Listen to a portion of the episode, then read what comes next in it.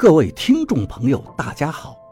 您现在收听的是长篇悬疑小说《夷陵轶事》，作者蛇从阁，演播老刘。第五十一章，你现在明白了？王八瞧着我，但我现在告诉你这些话的意思，是你不要再凭感觉做事了。不要冲动，一定要听我的，知道吗？我比你有克制力。我当时没想王八要我有克制力是什么意思，等我想通的时候已经晚了。王八对这个业务非常没有把握，甚至是极度害怕。我想通这点的时间，离王八对我说这句话并没有多久，也就十几分钟。十几分钟后，我和王八进了中医院住院部的一个特护病房。他先进去的，我随后进门。进去才几秒钟，我就退了出来，靠着甬道的墙，大口的喘气。我全身都在发虚，额头流出冷汗。我颤巍巍地把烟拿出来，含了一根在嘴里，用打火机点火，打了几下才把烟点燃。我猛吸了一大口。王八也走了出来，神色紧张地问我：“疯子，你看见什么了？”“全是，全是啊！”我结结巴巴说不下去了。王八身体也开始发抖。“你到底看见什么了？”“我们走吧，我们没本事干这个差事。”我打退堂鼓了。“可是我已经收了人家的洗钱了。”王八有点不甘心。这是我们的第一个业务啊！你知不知道病房里有什么？我勉强抬起手，向病房的门指着。王八下意识地回头看了看，我沉沉地说道：“病房里全部都是白影子呀，天花板上、床底下、地板上到处都是，而且好大的血腥味儿，都是些恶魂呐！”我又抽了一口烟。现在病房里的阴气还在往外漫呢，已经都渗出来了。你看我们的脚底下喏喏，你看不见，但你不觉得脚很阴冷吗？病房内缓缓渗出的灰白色的阴气已经蔓延到了甬道里，我看得很清楚。甬道里的日光灯闪了闪，啪啪两声，靠近病房的这一盏突然熄灭了。我继续说道：“里面有几个人？没什么人，就是出事的人，他的老婆在里头。”我轻轻地对王八说：“除了你，我只看到一个人，就是躺在床上那个。但那个人好像已经死了，不是，马上就要死了。就是啊，那个人就是我们要治邪的对象。我们搞不赢的。”病房里全是白色的魂魄，凶杀气太重了，至少有七八个白影子，把病床上那个人紧紧地抱着，有的抱腿，有的抱胳膊，有的抱腰。怎么会这么凶呢？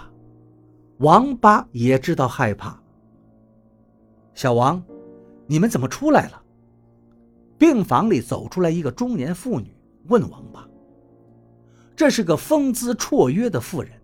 从形态和表情以及穿着，能推断出她有四十多岁了。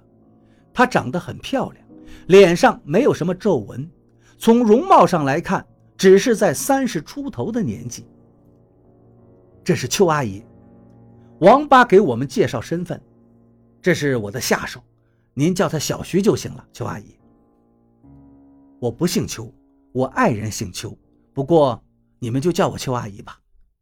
邱阿姨的神情有点憔悴，说话没有力气，好像对这些无关紧要的事情根本不在乎。我已经被病房里的场面吓坏了，不敢说话。小王，你说帮你的人就是小徐吗？他。邱阿姨欲言又止。我明白她的意思，她看我胆子小，对王八也没什么信心了。邱阿姨接着说道：“小王。”谢谢你，你的朋友说的没错，你们还是回去吧。原来他听见我劝王八不要趟这趟浑水了。王八还在犹豫，隔了一会儿，掏出了钱夹，拿出八百块钱递给邱阿姨：“对不起，对不起。”看着王八不甘心、不情愿的模样，我都急死了，恨不得替他把钱扔还给邱阿姨。邱阿姨拒绝王八退钱给她，不用，既然你也来过好几次了，算是给我帮过忙了，这些钱是你该得的。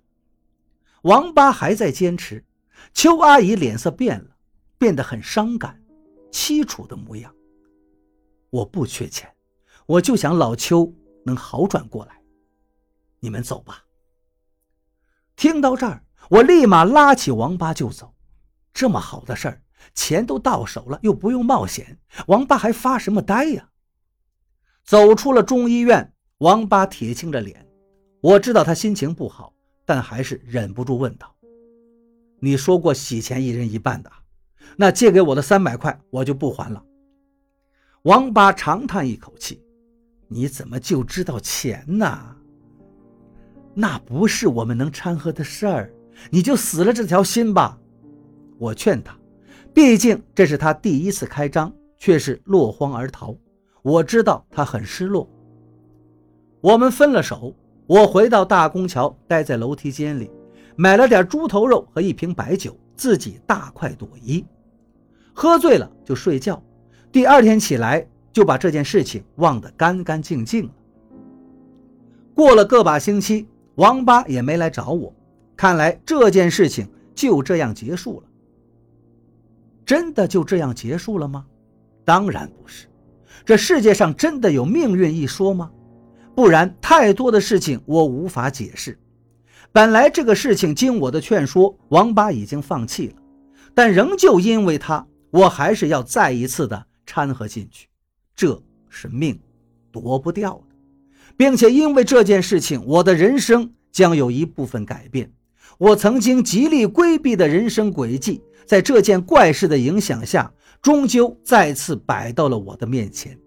但这次我选择的余地很小很小。和王八分手一个星期后，我在我那个肮脏不堪的楼梯间里睡觉。头天晚上我又喝醉了，跟一个老朋友和几个小姑娘在桃珠路拼酒。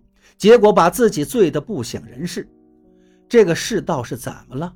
女孩子怎么都这么能喝呢？我睡得昏天地暗，就听见房门砰砰的响。我估计房东又来找我收房租了，就故意不出声，躲在被子里，闭上耳朵继续睡觉。咚咚咚，我怀里的女孩也醒了，嘟囔着低声开骂：“哪个翘死的撒，不让人睡觉！”然后翻了个身又睡了，房门应该是被人在狠狠地踢着，我实在睡不下去了。看来房东知道我在屋里，我心想着该怎么对付房东呢？手上只剩几十块钱了，钱用得太快，都忘了留点做房租了。我想了想，要不就跟房东说点好话，恳求他宽限几天，他总不能把我赶到街上吧。